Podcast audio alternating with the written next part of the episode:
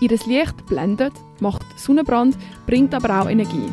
Und das noch für die nächsten 5 Milliarden Jahre. Wissenschaftler gehen jedenfalls davon aus, dass es die Sonne noch so lange geben wird. Darum ist die Idee, ihre Energie für uns Menschen als Strom umzunutzen, gar nicht so blöd.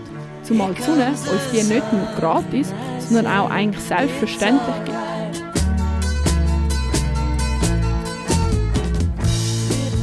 Es ist heute höchste Zeit, auf erneuerbare Energien wie Solarstrom umzustellen.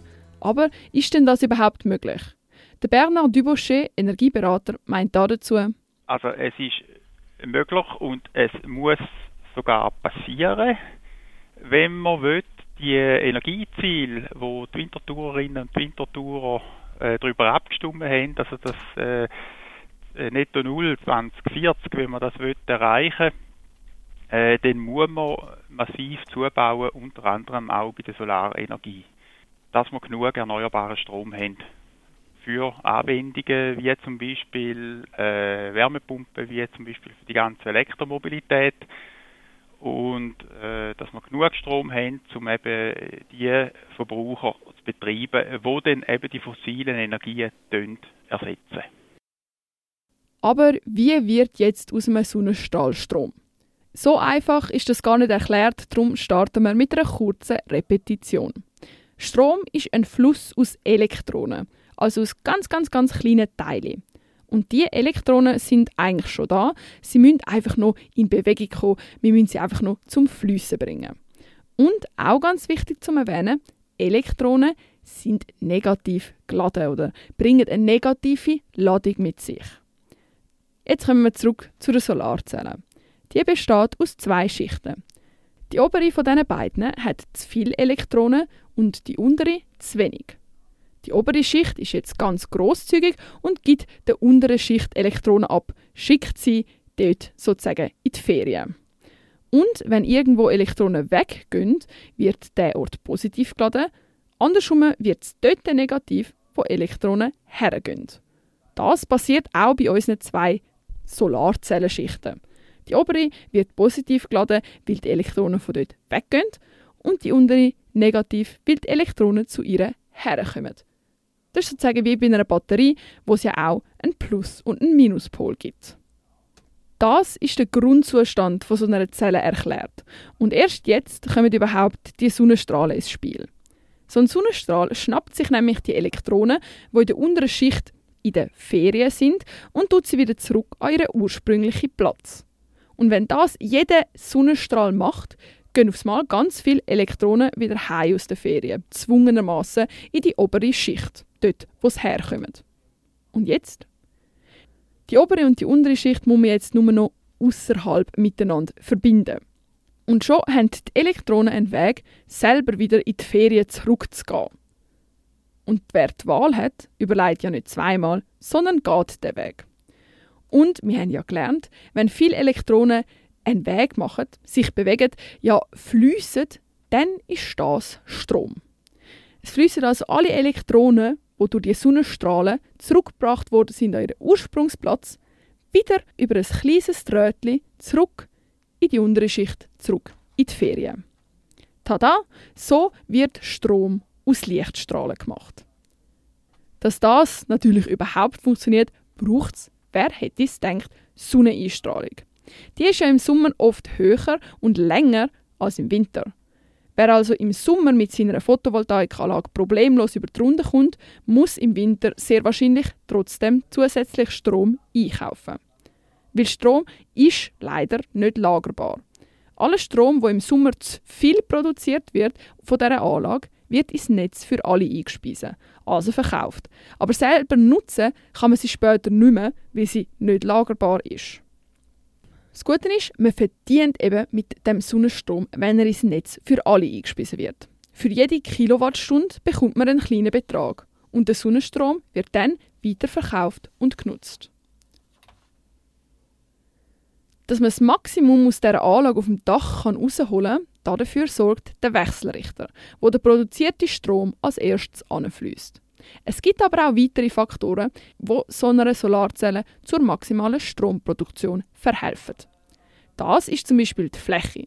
Je größer die ist, umso mehr Lichtstrahlen kann so eine Anlage einfangen. Dann kommt es noch auf die Ausrichtung drauf an. Da ist es am besten, wenn die Anlage gegen Süden ausgerichtet ist, weil so am meisten Sonne drauf scheint. Auch kommt es auf den Winkel der Anlage drauf an. Die Sonne steht ja nur sehr, sehr selten, wenn überhaupt, senkrecht über uns Winterthur innen.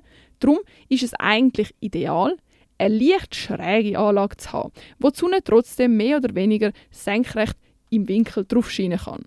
Das ist meistens so ein Winkel von 30 Grad. Aber wie und wo und in welchem Winkel die Anlage am meisten Sinn macht, wissen die Planenden und die MonteurInnen am besten. Wenn wir schon bei der Montage sind, die ist relativ simpel. Der Herr Dubochet meint noch, Solarenergie ist auch sehr eine gebige Energie, weil sie eben die Anlagen, also äh, Solarstromanlagen, die sind äh, sehr wartungsarm, die sind sehr einfach zu betreiben und äh, brauchen auch wenig Unterhalt. Und darum ist es sehr attraktiv, das zu unterstützen. Jetzt ist es aber natürlich so, dass nicht alle Haushalte bei uns in Winterthur ein eigenes Dach haben. Nein, oft sind unter einem Dach mehrere Haushalte daheim. Dann gibt es aber auch Möglichkeiten, Solarstrom zu produzieren und zu nutzen. Das geht zum Beispiel mit einer sogenannten EVG, einer Energieverbrauchsgemeinschaft. Da können alle BewohnerInnen von einem Haus von der Photovoltaikanlage auf dem Dach Strom beziehen. Und auch wenn es auf dem Dach keine Photovoltaikanlage hat oder der eigene Solarstrom im Winter nicht langt, kann man Winter beim Stadtwerk wenigstens zum Teil Solarstrom beziehen. Stadtwerk bei uns Zwinti kann man sich vorstellen wie eine grosse Schaltzentrale, wo Strom, ob selber oder von Winterthur produziert oder einkauft, Zwinti weiterverteilt. Für Vinti ist der Solarstrom nochmal besonders wichtig. Warum erklärt Herr Dubochet wie folgt. Also Solarenergie ist natürlich überall ein Thema, aber mehr in Winterthur, das ist wahrscheinlich eines der größeren Potenziale, die wir haben in Winterthur. Wir haben jetzt in Winterthur nicht ein riesiges Potenzial an Windenergie, wir haben auch nicht ein riesiges Potenzial an Wasserkraft.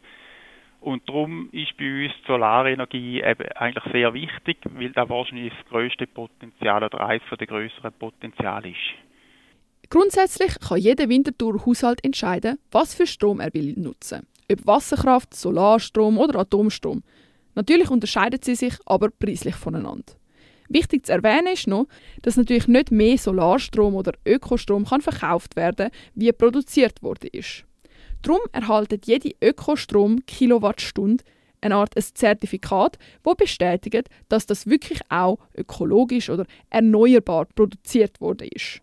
So weiß man, wie viel Strom aus einem riesigen Strompool, wo wir haben, auf welchem Weg produziert wurde ist und kann genau so viel als Ökostrom verkaufen, wie auch als Ökostrom reingekommen ist. Eine logische Konsequenz daraus ist natürlich, dass je mehr Photovoltaikanlagen es gibt, umso mehr Ökostrom produziert werden kann und umso schneller die Energiewende, das Umstellen auf ausschließlich erneuerbare Energie passieren kann. Darum gibt es auch das Förderprogramm Energie Winterthur, wo einem finanziell bei einem Bau von einer Anlage auf seinem Dach unterstützt. Aber man kann nicht einfach so auf jedes Dach so eine Anlage draufpacken. Man muss zum Beispiel mit dem Denkmalschutz abklären, wie das genau ist. Und vielleicht lohnt es sich, das Dach vor so einer Anlage zu sanieren, weil das sollte sicher noch eine Lebenszeit von 30 Jahren haben. Weitere Kriterien, ob sich so eine Anlage lohnt oder nicht, sind außerdem wenn Produktion in einem optimalen Verhältnis steht eigentlich zum Stromverbrauch am Standort. Also wenn man eine sehr hohe Eigenverbrauchsrate hat, das heißt sehr viel vom produzierten Solarstrom selber kann brauchen. Und wichtig ist aber, wenn man die Anlage dimensioniert, dass man eben zukünftige Stromverbraucher auch mit berücksichtigt. Wenn man jetzt eine Öl- oder eine Gasheizung hat, dann muss man daran denken, dass man in Zukunft vielleicht mal die Öl- und die Gasheizung rausnimmt und durch eine Wärmepumpe ersetzt und dann hat man natürlich auch mehr Stromverbrauch dass man bei einer Dimensionierung von einer Solaranlage eben die zukünftigen Verbraucher mit berücksichtigen tut.